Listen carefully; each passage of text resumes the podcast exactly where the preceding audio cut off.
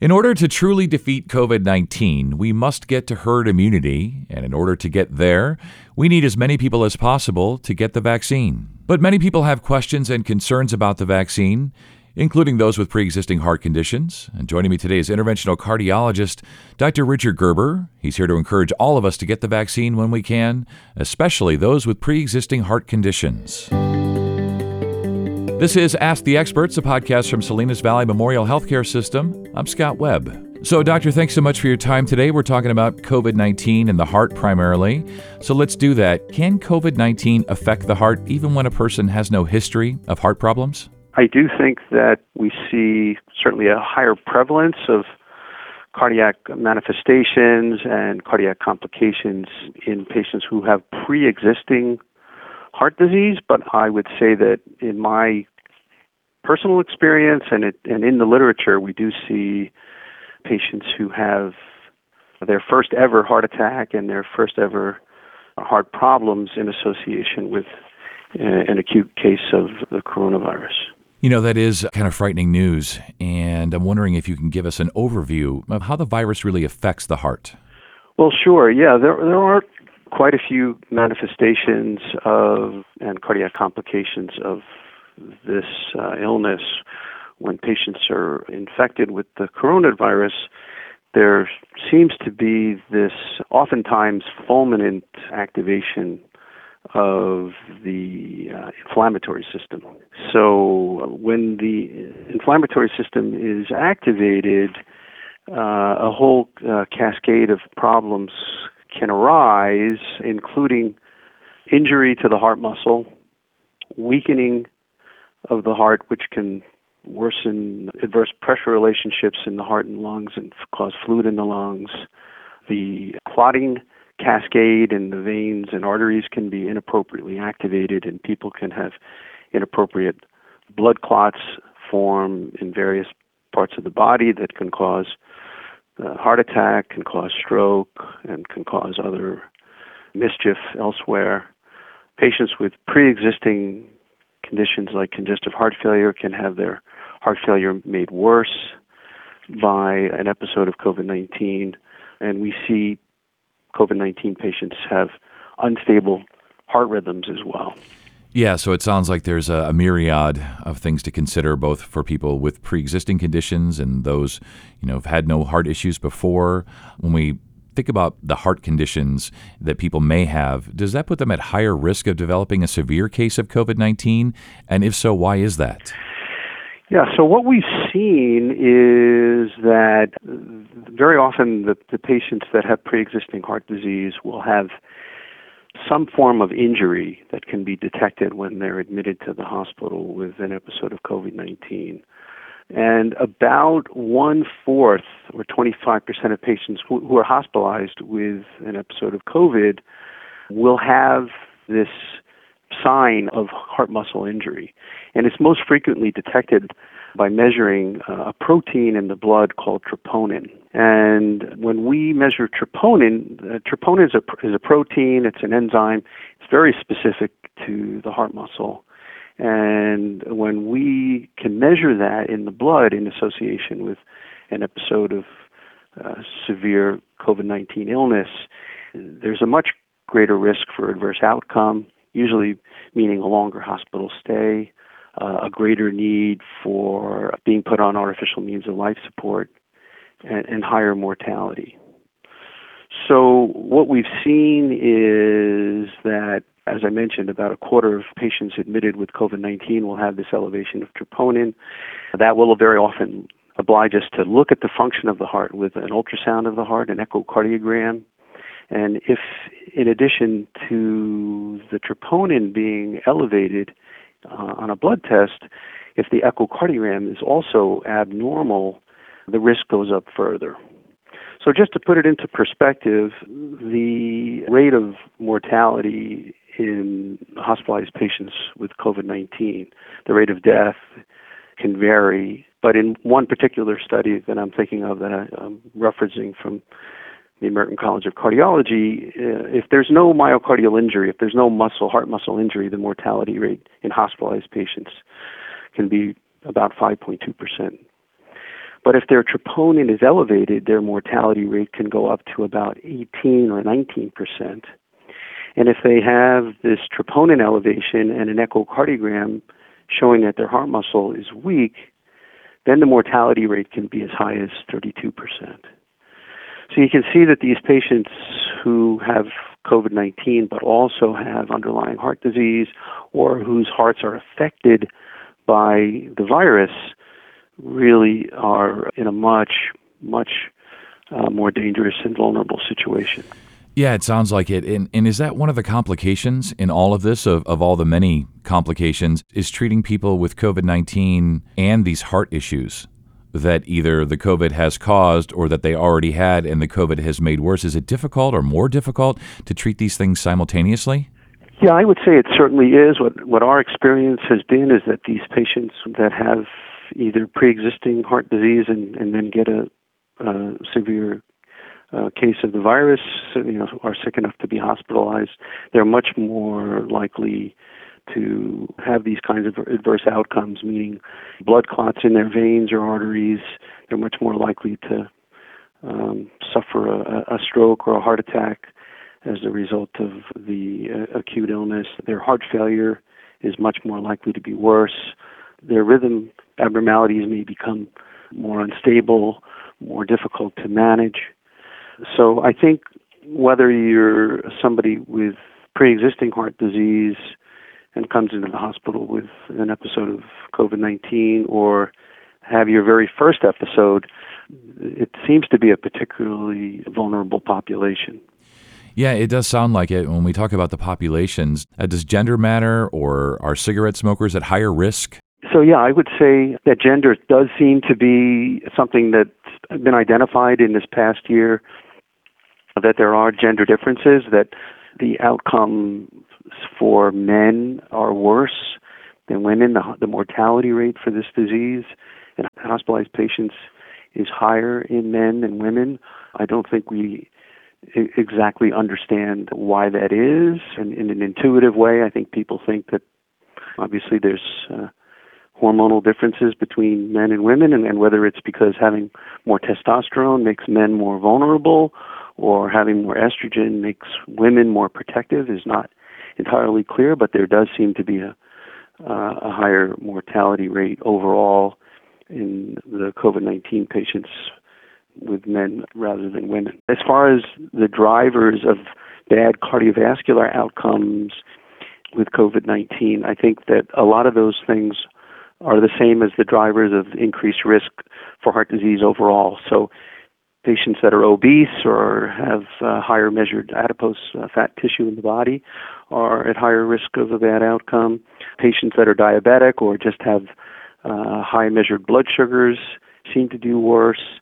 Lipid abnormalities, having elevated cholesterol or triglycerides in the blood, is, is a marker for increased risk, as is an elevated blood pressure or known systemic hypertension.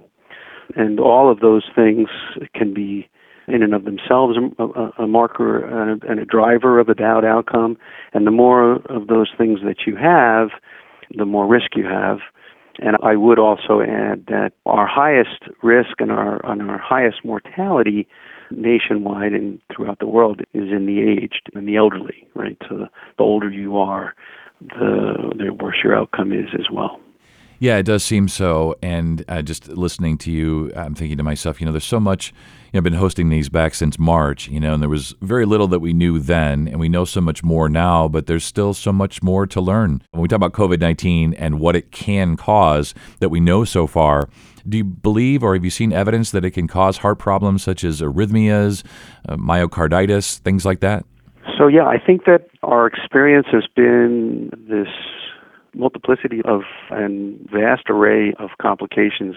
We've seen patients inappropriately form blood clots, especially those sick enough to require intensive care uh, unit management and those sick enough to be on ventilators. They can have clots form in their veins that travel to the lungs. That's called pulmonary embolus and is life threatening. Uh, we've seen patients have arterial clots which can cause stroke in the brain or can cause heart attack. We can see patients' heart failure, where in addition to the virus causing this inflammatory reaction in the lungs and fluid in the lungs, we can also see uh, adverse pressure relationships of fluid in the lungs, and it's much more difficult to clear fluid from the lungs. And I think that we've also seen patients with unstable and very difficult to control rhythm abnormalities such as atrial fibrillation as well. You know, I think one of the questions a lot of us have is if we, you know, think that we have COVID or tested positive with COVID, maybe we shouldn't go to the hospital. But what if we have a pre-existing heart condition and maybe there's some confusion there for people about exactly what to do and when to do it? So maybe you can, you know, kind of set things straight a little bit. Yeah, so I think that the elderly patients and patients with pre-existing illness certainly need to be on heightened alert. There's interestingly been a decrease in things like non COVID related admissions for heart attack, for stroke, for exacerbations of heart failure. And we're not really entirely certain and clear about why that's happened this past year. Are people staying home when they shouldn't be and having larger heart attacks that are going to have adverse complications down the road? Is the same thing happening with stroke where people are, are suffering through a stroke at home and maybe surviving the stroke and then going to have more disability later on? Are we going to see sort of this downstream unintended consequences from other non COVID related uh, illnesses like heart disease that gets unrecognized because people are fearful to come to the hospital? So, our message has been that there are, you know, many things that people can have uh, you know, major disability and death from besides COVID 19. And if someone really thinks they may be having a heart attack or a stroke or some real aggravating factor in their underlying heart disease, they really shouldn't delay coming to the hospital. The hospital has taken enormous steps to make uh, it safe.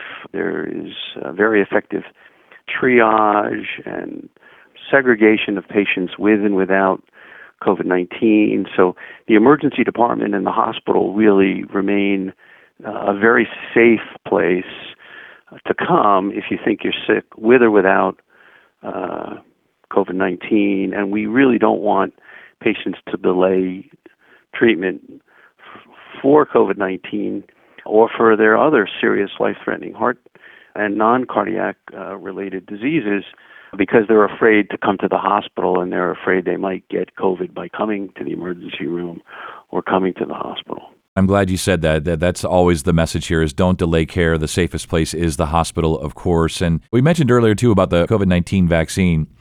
Is there any reason why people with heart disease shouldn't get the COVID 19 vaccine?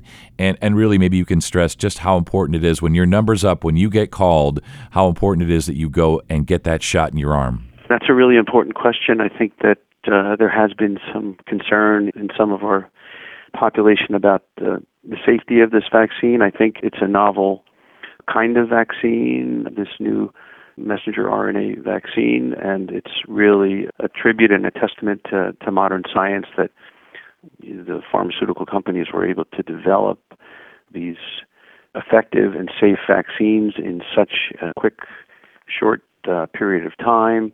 I think that the public should feel safe that the uh, effectiveness of that this vaccine and the safety of this vaccine has been validated in tens of thousands of patients. And I think that if we are going to safely come out on the other end of this pandemic nearly a year in now we're going to need to have this so-called herd immunity, and the way that we're going to achieve that is to have everybody get vaccinated as quickly as possible. I think appropriately so. The elderly are now amongst those that are being, you know, vaccinated because they're amongst our most vulnerable, and people with chronic conditions such as uh, heart disease, cancer, diabetes are at uh, increased risk as as well. So I, I, I really think there are very few exceptions for getting vaccinated, and I've been encouraging virtually all of my patients to get you know vaccinated. When it's your turn, you should definitely take the opportunity and get vaccinated. Yeah, I couldn't agree more. And I know you see a lot of chatter on social media about, you know, which vaccine, Moderna, Pfizer, whatever it is.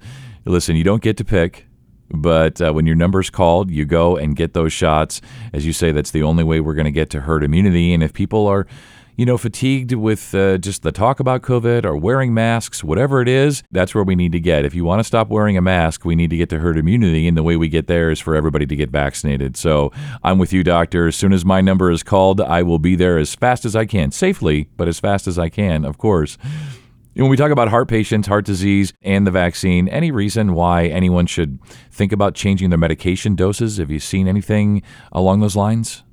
So there was some early concern that patients on so-called angiotensin converting enzyme inhibitors uh, or angiotensin receptor blockers, that being on those two medicines, which are categories of medicines that are commonly used for hypertension and heart failure, that there might be some increased risk of getting sick with COVID 19. That's been carefully looked at and has been refuted.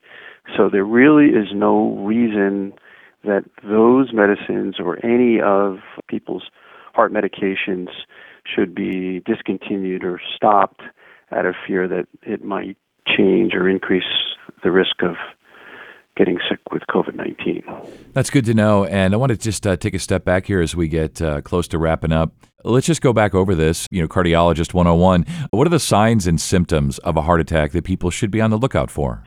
Anybody who has the sudden onset of heaviness, pressure, burning, tightness, squeezing in their chest, their neck, their jaw, their shoulder, their arm, a sensation that really is, you know, new to them, foreign to them, something that is out of their usual experience, should pay very close attention to it.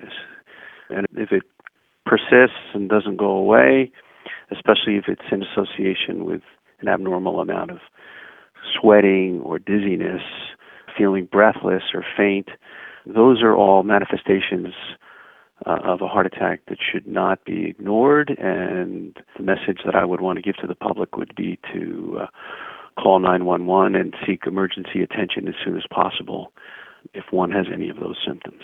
As we wrap up here, anything else you want to add today? Uh, just sort of a period at the end of the sentence. What are your takeaways? So I think what I would say is that um, we're in a new year. There's some reasons for optimism in our own community.